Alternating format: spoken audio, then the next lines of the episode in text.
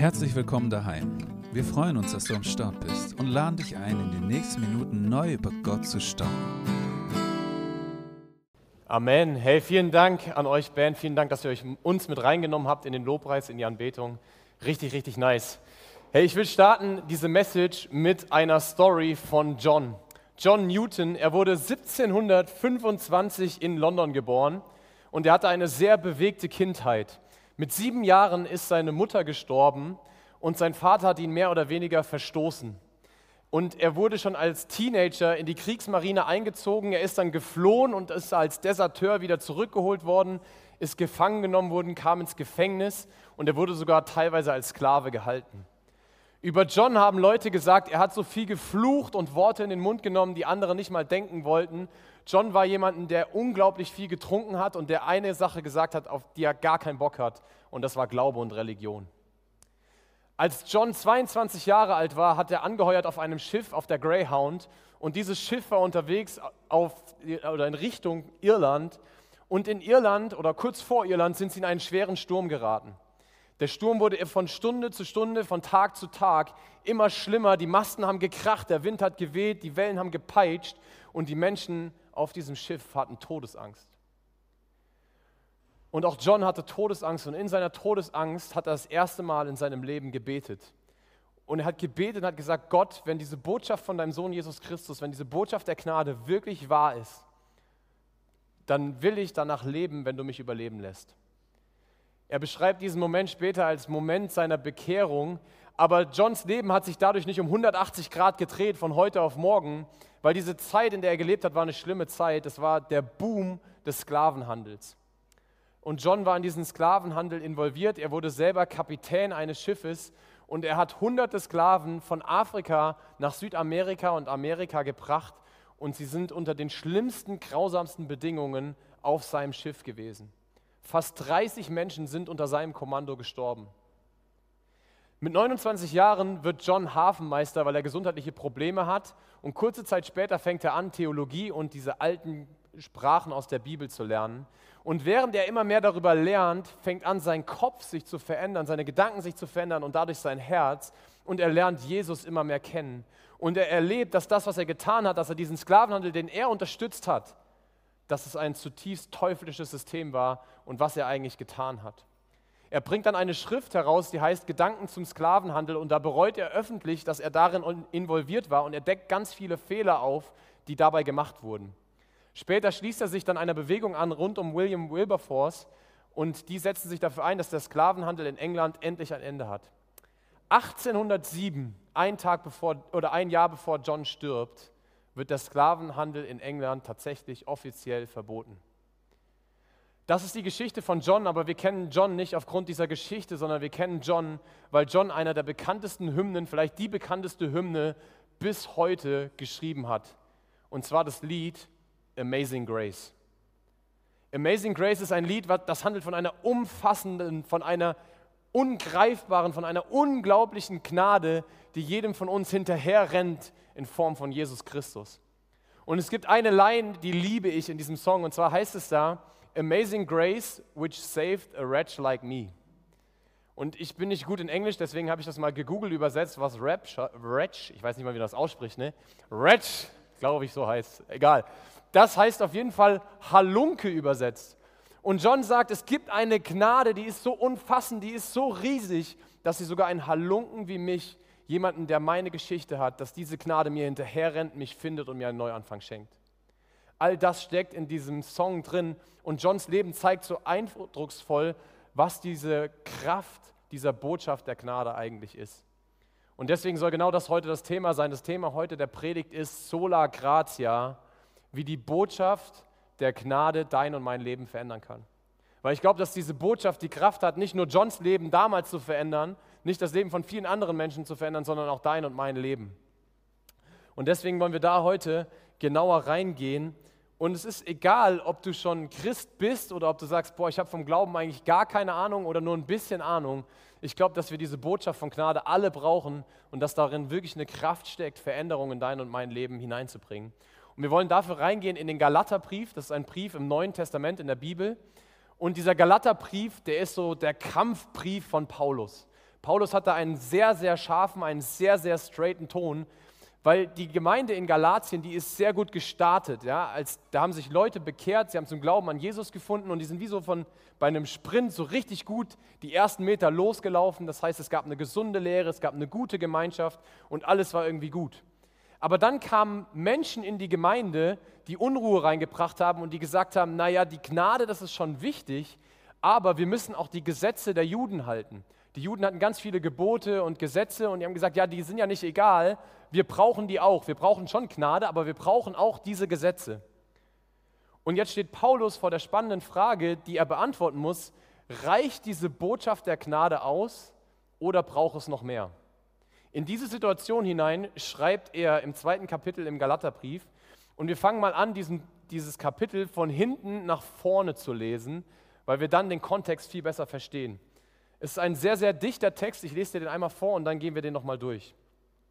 Da heißt es Galater 2 ab Vers 16, aber wir wissen jetzt, dass der Mensch nicht durch das Befolgen von Gesetzesvorschriften für gerecht erklärt wird, sondern nur durch den Glauben an Jesus Christus. Darum haben auch wir unser Vertrauen auf Jesus Christus gesetzt, denn wir möchten vor Gott bestehen können.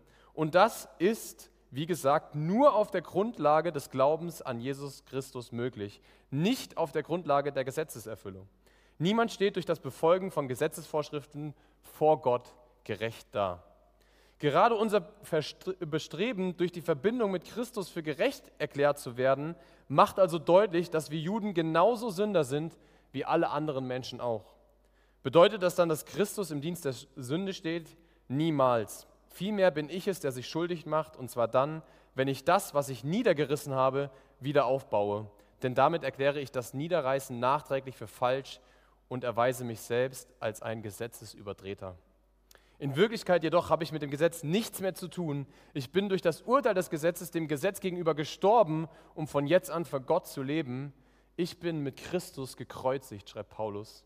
Nicht mehr ich bin es, der jetzt lebt, nein, Christus lebt in mir. Solange ich dieses irdische Leben hier habe, lebe ich im Glauben an den Sohn Gottes, der mir seine Liebe erwiesen hat und sich selbst für mich hingegeben hat. Ich weise also Gottes Gnade nicht zurück, denn das Gesetz kann uns nicht dazu verhelfen, vor Gott gerecht dazustehen. Wäre es anders, hätte Christus nicht sterben müssen. Ich weiß nicht, wie es dir geht, wenn du so einen Text liest. Vielleicht schaltest du nach drei Wörtern ab. Das sind jetzt fünf Verse gewesen, also gar kein langer Abschnitt. Aber er ist so voller Inhalt. Es steckt so viel drin. Es geht irgendwie um das Gesetz. Es geht darum, irgendwas, was niedergerissen wurde, soll, wird scheinbar wieder aufgebaut. Und das ist eigentlich nicht gut. Es geht um Gnade. Es geht darum, dass Christus für uns gekreuzigt wurde, dass wir mit Christus gekreuzigt werden. Also so, so viele Dinge, die da drin stecken. Unglaublich komplex. Und ich will mir mit euch heute Abend mal angucken, was ist eigentlich der Kern, was ist eigentlich die Botschaft von der Gnade, was steckt eigentlich da drin. Und wisst ihr, ich liebe eine Sache, so wie Jesus geteacht hat, wie er gelehrt hat, und zwar hat er hochkomplexe Dinge, Dinge über den Himmel, Dinge über Gott, die wir Menschen gar nicht greifen können, immer in so alltägliche Bilder gepackt, sogenannte Gleichnisse. Und ich will dir ein Bild mitgeben, was dir vielleicht helfen kann, diesen Text mehr zu verstehen. Und dafür habe ich einmal diese Colaflasche dabei. Diese Colaflasche war die größte Colaflasche, die ich gefunden habe und sie soll sinnbildlich für Gott stehen. Warum für Gott? Es ist wie gesagt die größte Flasche, die ich gefunden habe. Genauso ist Gott groß, größer als alles, was wir uns vorstellen können. Gott ist allmächtig, Gott ist allwissend. Dann ist diese Colaflasche aus Plastik und wir alle wissen, Plastik hält ewig. Genauso ist Gott, Gott ist ewig, Gott war am Anfang, Gott wird am Ende sein. Und dann, jetzt müssen wir mal alle gesundheitlichen Aspekte kurz ausklammern, dann ist hier 100% Cola drin. Das bedeutet 100% Gutes. Ja, alle lachen, aber es ist 100% Gutes, okay? Jedes Bild hat seine Schwäche. Für das nehmen wir mal an, es ist 100% Gutes hier drin. Hier steht drauf Coke Original Taste, ja, nur das Original. Also das soll für Gott stehen, diese Cola-Flasche. Und dann habe ich noch eine Glas-Fanta-Flasche dabei. Die soll für uns Menschen stehen. Warum? Sie ist auf der einen Seite kleiner als die Colaflasche, es passt viel weniger rein. Genauso sind wir Menschen kleiner als Gott. Wir sind nicht allwissend, wir sind nicht allmächtig, auch wenn wir vielleicht manchmal so tun, als wäre es so. Auch wenn wir in unserem Leben manchmal genauso handeln. Dann ist diese Fanta-Flasche aus Glas. Wir alle wissen, wenn sie auf den Boden fallen würde, würde sie in tausende Teile zerbrechen und wäre kaputt. Genauso sind wir Menschen verletzlich, genauso sind wir Menschen sterblich, wir sind nicht ewig. Und dann wissen wir alle, dass Cola viel besser ist als Fanta. Ja, sind wir mal ehrlich, Fanta ist so ein Kindergetränk, oder? Kein Erwachsener trinkt heutzutage mehr Fanta. Also Fanta ist nicht 100% gut und deswegen, ich weiß, jedes Bild hat seine Schwächen, ja, aber für das, für das Bild müssen wir kurz da reingehen. Deswegen kann Fanta bei Cola nicht bestehen, weil hier eben keine Cola drin ist und deswegen ist beides voneinander getrennt, weil bei Cola nur Cola bestehen kann. Wir lesen in Galater 2, Vers 17, ich habe es eben vorgelesen, Paulus macht deutlich, dass wir Juden genauso Sünder sind wie alle anderen Menschen auch. Die Juden waren das auserwählte Volk von Gott. Die haben dadurch oft gedacht, wir sind was Besseres, weil wir haben das Gesetz, wir haben Gott auf unserer Seite, wir haben einen Tempel, wo wir beten können und deswegen dachten sie, sie seien was Besseres. Und auch wenn du vielleicht manchmal denkst, hey, ich gucke auf das Leben von anderen und ich habe irgendwie das Gefühl, ich bin besser als jemand, oder vielleicht auch umgekehrt, ich gucke auf das Leben von jemand anderem und habe das Gefühl, wow, der ist viel besser als ich. So sagt dieser Text hier, alle Menschen sind darin gleich, dass wir Sünder sind. Und Sünde bedeutet Zielverfehlung, Sünde bedeutet eine Trennung zwischen Gott und dem Mensch. Es bedeutet, dass wir als Fanta bei Cola nicht bestehen können und dass wir darin alle gleich sind.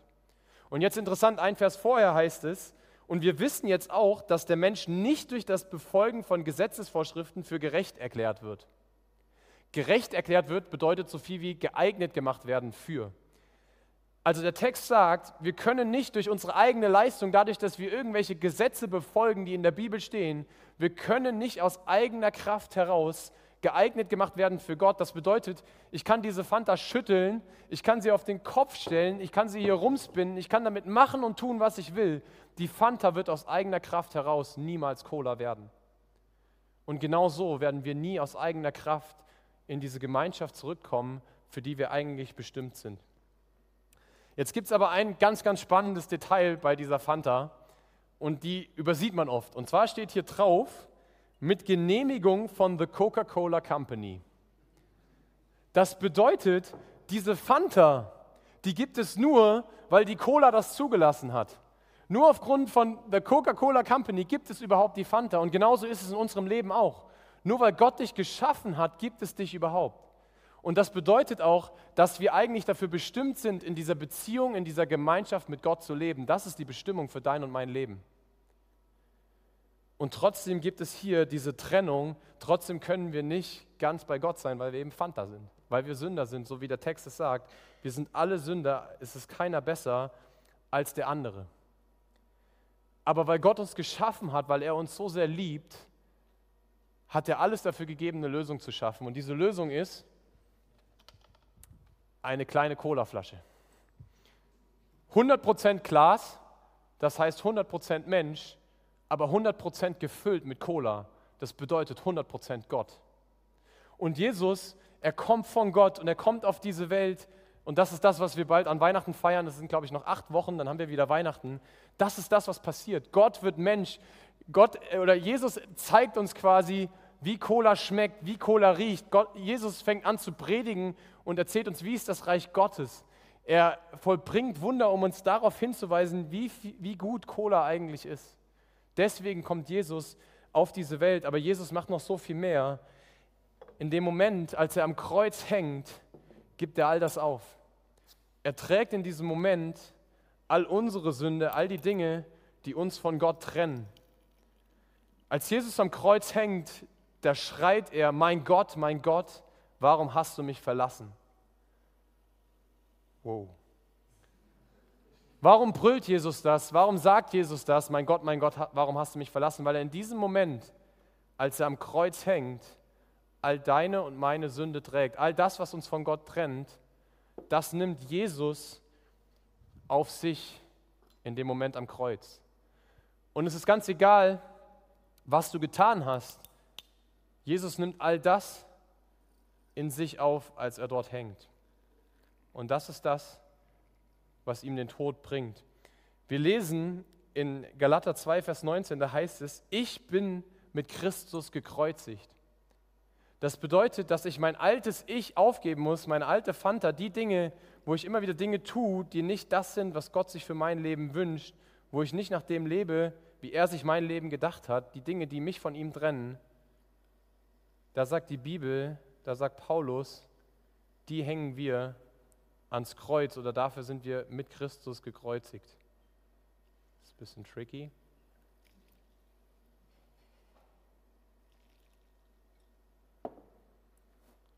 Das heißt, Jesus trägt all das und die Konsequenz davon ist, er stirbt. Jesus stirbt, weil er deine und meine Trennung von Gott auf sich nimmt, voll und ganz. Aber diese Geschichte endet dann nicht. Wir alle kennen Ostern, wir alle kennen die Hoffnung von Ostern. Nach drei Tagen steht Jesus vom Tod wieder auf. Und das ist die gute Botschaft, dass selbst der Tod Jesus nicht aufhalten kann, dass selbst die Sünde Jesus nicht aufhalten kann. Und es bedeutet für uns auch, dass wir dadurch Jesus in unser Leben aufnehmen können. Da, wo vorher Fanta war, da, wo vorher unser alter Ego war, ist nun Jesus, der in uns drin lebt.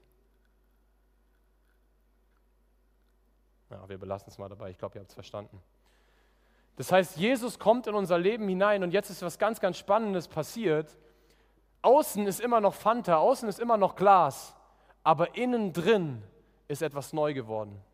Und dadurch, dass dadurch etwas neu geworden ist, können wir wieder ganz neu in die Gemeinschaft mit Gott treten und sind eingeladen in diese Beziehung, wofür wir ursprünglich mal bestimmt worden waren, wofür wir ursprünglich geschaffen sind.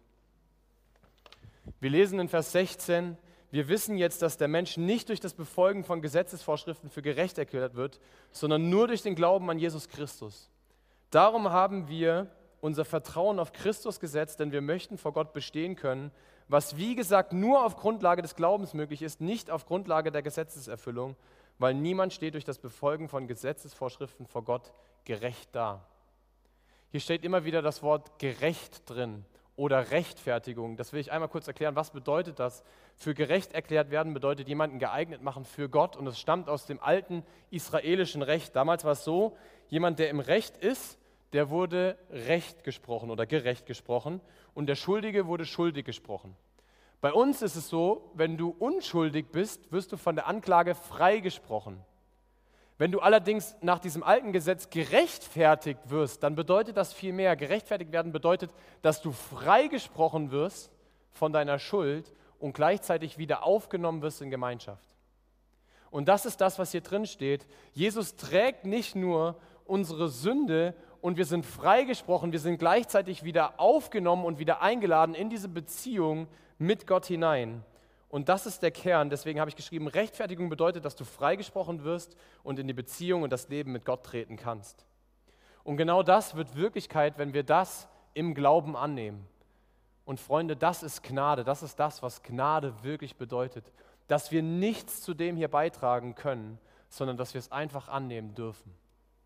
Ich habe es mal so definiert, wenn ich Gnade versuchen will zu definieren, dann habe ich es genannt, ein unverdientes Geschenk, eines Gebers, der dazu nicht verpflichtet ist.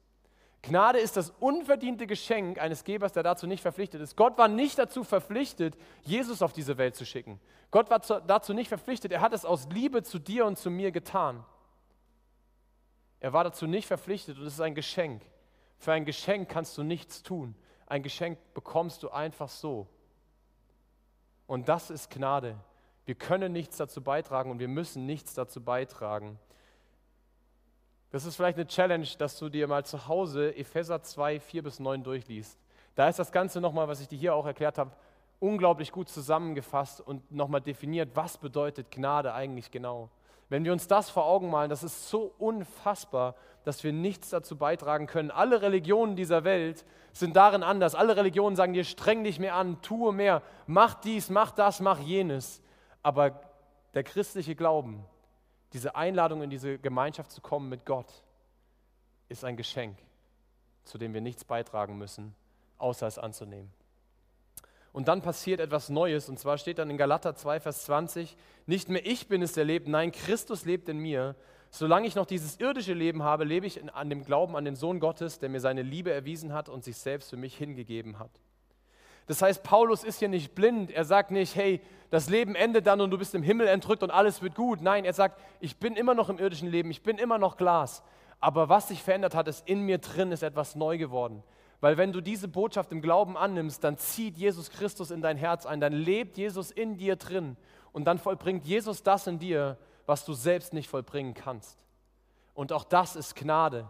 Jesus rettet dich nicht einfach und sagt, jetzt sieh zu, wie du überlebst, sondern er kommt und er zieht ein. Das heißt, nicht mehr ich lebe, sondern Christus lebt in mir. Er vollbringt in dir das, was du selber nicht vollbringen kannst. Du bist eine neue Kreatur, du bist eine neue Schöpfung und das ist deine Identität. Jesus hilft dir, auf einmal diese Dinge in deinem Leben umzusetzen. Und diese beiden Aspekte sind für mich ein unglaublicher Teil dieser Botschaft, dieses Kerns, was Gnade eigentlich ausmacht. Jesus rettet dich, er lädt dich ein, wieder in diese Gemeinschaft zu kommen, aber er lebt auch in dir und befähigt dich, in dieser Gemeinschaft dann zu leben und zu sein. Und das hat Auswirkungen und diese Auswirkungen, die werden quasi in den Versen davor, vor diesem Abschnitt, den wir eben gelesen haben, beschrieben. Da heißt es doch, als Petrus dann nach Antiochia kam, sah ich mich gezwungen, ihn vor der ganzen Gemeinde zur Rede zu stellen, denn so wie er sich da verhielt, spricht er sich selbst das Urteil. Stellt euch mal diese Situation vor, stellt euch mal vor, ich würde jetzt Marco nach vorne holen würde sagen, Marco, das, was du letzte Woche hier erzählt hast, das war absolut daneben und ich werde dich jetzt vor der, allen versammelten Menschen hier zurechtweisen, weil du etwas Falsches gesagt hast. Ja, habt ihr die Situation vor Augen? So was macht man ja nur dann, wenn etwas dramatisch falsch läuft. Es wird dann weiter erzählt, zunächst hatte Petrus zusammen mit den nichtjüdischen Geschwistern an den gemeinsamen Mahlzeiten teilgenommen. Dann kamen aber einige Leute aus dem Kreis von Jakobus und dann zog sich Petrus aus Angst vor den Verfechtern der Beschneidung zurück und sonderte sich von den Nichtjuden ab. Und genauso unaufrichtig hielt sich in der Folge auch die anderen jüdischen Geschwister. Sogar Barnabas ließ sich dazu hinreißen, dieses heuchlerische Spiel mitzumachen. Als ich, also Paulus, nun sah, dass sie den richtigen Weg verlassen hatten, den Weg, der mit der Wahrheit des Evangeliums übereinstimmt, sagte ich in der Gegenwart aller zu Petrus, Du nimmst dir selbst, obwohl du Jude bist, die Freiheit, dich über die jüdische Lebensweise hinwegzusetzen und wie die Nichtjuden zu leben. Wieso zwingst du dann den Nichtjuden die jüdische Lebensweise an?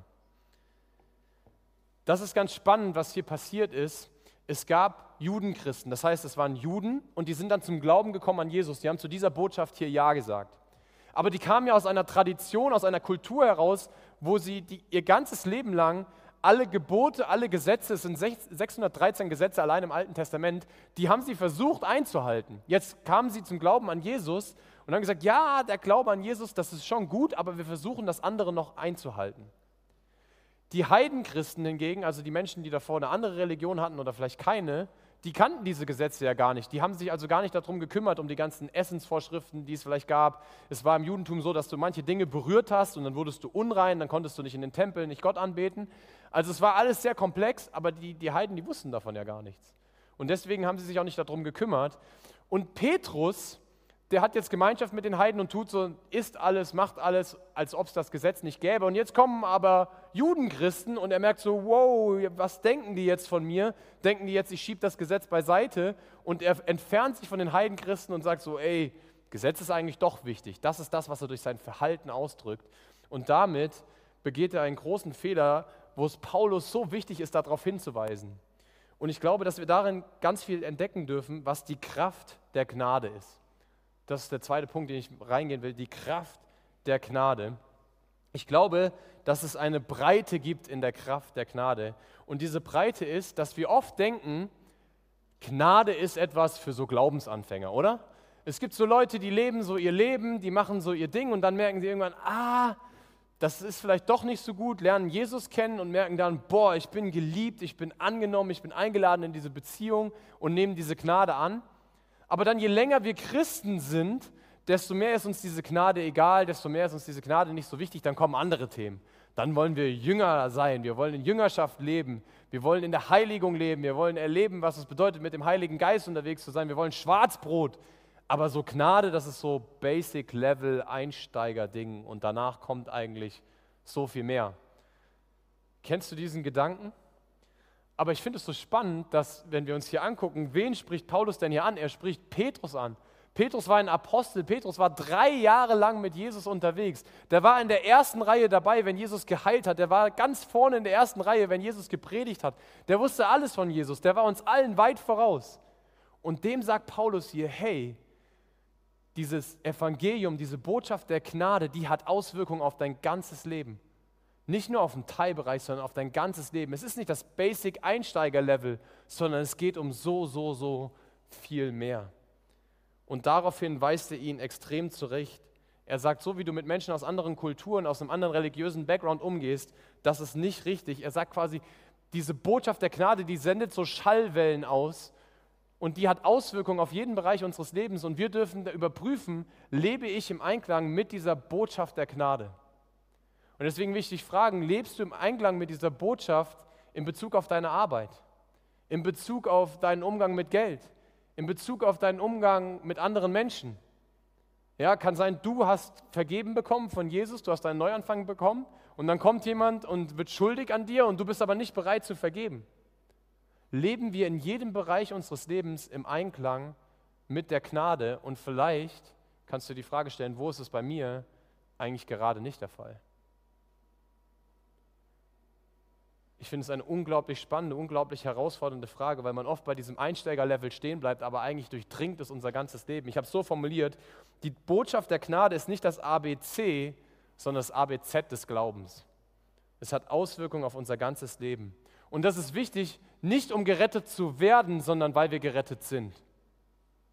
Die Botschaft der Gnade ist nicht das ABC des Glaubens, sondern das A bis Z des Glaubens. Und gleichzeitig hat es Auswirkungen. Ich glaube, hier steckt eine ganz, ganz große Tiefe drin. Paulus sagt in Vers 14, als ich sah, dass sie sich nicht an die Wahrheit der Botschaft Gottes hielten, oder als ich gesehen habe, dass sie den richtigen Weg verlassen hatten, den Weg, der mit der Wahrheit des Evangeliums übereinstimmt. Das heißt, er sagt jetzt nicht zu Petrus, hey Petrus, du weißt nicht, was die Wahrheit ist. Petrus wusste, was die Wahrheit ist. Er wusste, dass allein die Gnade sola gratia das ist, was ausreicht. Das wusste er kognitiv, aber er hat in seinem Leben nicht danach gelebt. Das heißt, es hat nicht die Tiefe seines Herzens erreicht. Ich habe es mal so genannt, ich glaube, es gibt eine neue Reihenfolge durch das Evangelium. Und diese neue Reihenfolge ist, wenn ich an Jesus glaube, dann bin ich gerettet aus Gnade. Ich glaube an Jesus, ich bin gerettet aus Gnade und das hat dann Auswirkungen, dass ich anfange, dass das, was Jesus wichtig wird, auch mir wichtig wird, weil er lebt ja in mir drin. Deswegen wird das, was ihm wichtig ist, auch mir wichtig. Deswegen fange ich an, seine Gebote zu halten. Deswegen fange ich an, ihm zu folgen und das zu tun, wo er sagt, so gelingt dein Leben. In Johannes 14 heißt es, wer mich liebt, der hält meine Gebote. Wir halten nicht Gebote, um gerettet zu werden, sondern weil wir gerettet sind. Das ist die neue Reihenfolge des Evangeliums. Aber durch sein Verhalten geht Petrus zurück in eine alte Reihenfolge und die sagt, glaube an Jesus, halte das Gesetz und dann bist du gerettet. Und ich sage euch ehrlich, ich fühle mich an diesem Punkt so ertappt. Das ist das, wie Petrus handelt. Ich fühle mich so ertappt, weil ich oft genau so bin, dass ich so denke, ich bin immer noch Fanta. Machen wir uns nichts vor. Wir alle tun Dinge, die wir eigentlich gar nicht tun wollen. Wir alle nehmen uns Sachen vor und fallen dann doch immer wieder. Ob das Stolz ist, ob das Minderwert ist, ob das Süchte sind, ob das Bitterkeit ist, ganz egal, es gibt so viele Dinge. Und ich merke, wenn ich in sowas reinrutsche, wenn ich wieder was getan habe, was ich eigentlich nicht tun wollte, dann habe ich so ein Ranking in meinem Kopf, dass ich denke, okay, Gott ist hier oben und ich bin hier unten im Dreck. Und jetzt muss ich mich irgendwie wieder hocharbeiten, um wieder so ungefähr auf Augenhöhe mit Gott zu kommen, um wieder Gemeinschaft mit ihm zu haben. Ich muss also Bibel lesen, ich muss beten, ich muss Gutes tun, ich muss selbstlos sein und dann komme ich irgendwann wieder hier hin aber ich hoffe, dass ich nicht wieder was tue und wieder runterfalle. Kennt ihr dieses Denken? Genau darum geht es nicht. Das ist die alte Reihenfolge. Die neue Reihenfolge ist, du bist gerettet aus Gnade. Und egal, was du getan hast und egal, was du tun wirst, du kannst aus dieser Gnade niemals herausrennen. Egal, wie weit du wegrennst, diese Gnade rennt dir hinterher. Amazing Grace. Es gibt aber auch einen zweiten Fehler, den wir machen, und das ist das, Lea Sophie, was du mich eben gefragt hast, dass wir billig mit dieser Gnade umgehen. Dass wir sagen, hey, ist doch egal, Jesus, du hast doch alles getan, deine Gnade ist im Überfluss, du wirfst die Sünde ins äußerste Meer, ich kann doch tun und lassen, was ich will. Du wirst mir eh am Ende vergeben. Auch das ist nicht die Tiefe, die in dieser Botschaft drinsteckt. Aber ich merke, dass ich oft damit so umgehe, dass wir mit Sünde so spielen wie vielleicht Adam und Eva mit diesem Apfel, das war kein Apfel, aber es soll sinnbildlich für diesen Apfel stehen, im Paradies. Ja, das ist Sünde, es ist unglaublich attraktiv, es ist rot, es glänzt und es fühlt sich vielleicht so gut an und deswegen sage ich, ah, nur mal gucken, nur mal gucken ist ja kein Problem, oder? Also nur mal gucken ist noch keine Sünde. Selbst wenn ich nur mal dran rieche, ist noch kein Problem. Selbst wenn ich dran lecke, hey, dann, dann ist noch keine Sünde. Ist noch nicht schlimm. So gehen wir doch oft mit Sünde um, oder? Weil es so unglaublich attraktiv ist, weil es sich in dem Moment so gut anfühlt. Und wir verarschen uns vielleicht selber und sagen, ey, selbst wenn ich abweiche ja, und nicht kaue, ist es keine Sünde. Es ist keine Sünde, weil ich habe ja noch nicht gekaut, ich darf nur nicht davon essen. Ich mache es mal raus. Ich merke, wie ich oft in meinem Leben genau so mit diesen Dingen umgehe, dass ich so mit diesem Feuer spiele. Und ich glaube, ich will uns dazu herausfordern und ich glaube, Gnade fordert uns dazu heraus, nicht dem nachzugehen, was sich vielleicht in uns gut anfühlt, sondern dem nachzugehen, was Jesus sagt, was gut für unser Leben ist. Und nicht mit dieser Sünde zu spielen, sondern zu entdecken, wie viel Gutes, wie viel Cola Gott für unser Leben bereithält. Es geht nicht darum, billige Gnade nachzufolgen, weil billige Gnade heißt Rechtfertigung der Sünde. Ich fange an, die Sünde zu rechtfertigen, spiele das Ganze herunter. Am Anfang habe ich vielleicht ein schlechtes Gewissen, aber es wird immer weniger.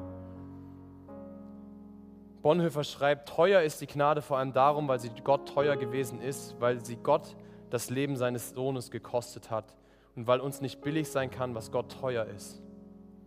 Jesus hat alles dafür gegeben. Er war bereit, bis ans Äußerste zu gehen. Er hat gesagt, mein Gott, mein Gott, du hast mich verlassen, weil er all diese Sünde getragen hat. Und diese Botschaft der Gnade, sie betrifft unser ganzes Leben, sie hat Auswirkungen auf unser ganzes Leben. Und es gibt gleichzeitig eine Tiefe, dass wir nicht irgendwie uns was erarbeiten müssen, um zu Gott zurückzukommen. Und gleichzeitig geht es nicht darum, dass wir einfach so tun und lassen, was wir wollen, was sich gerade gut anfühlt, weil Jesus uns in der Ehe vergeben hat. Hätte Petrus das verstanden, glaube ich, hätte er beide Parteien zusammengebracht. Er hätte einen Dialog gefördert zwischen den Judenchristen und den Heidenchristen, hätte ihnen erklärt, was Gnade eigentlich bedeutet, wie umwerfend und fassend diese Gnade ist.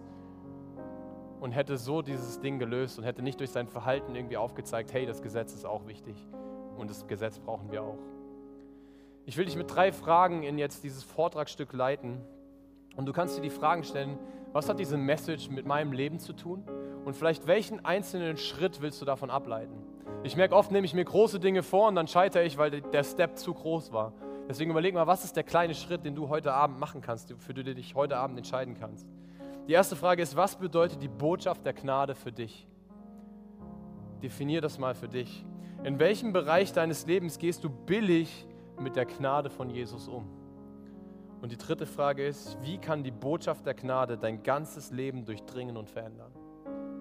Pick dir eine Frage raus, frag Gott, Gott, wo ist es für mich dran, heute Abend eine Entscheidung zu treffen und einen kleinen Schritt zu machen? Wenn du mehr über Heimwärts wissen willst, klick dich auf heimwärts.net, schau bei Instagram unter Heimwärts Filderstadt rein oder besuch uns einfach im Gottesdienst in der Johanneskirche in Filderstadt-Bernhausen. Guck doch mal rein.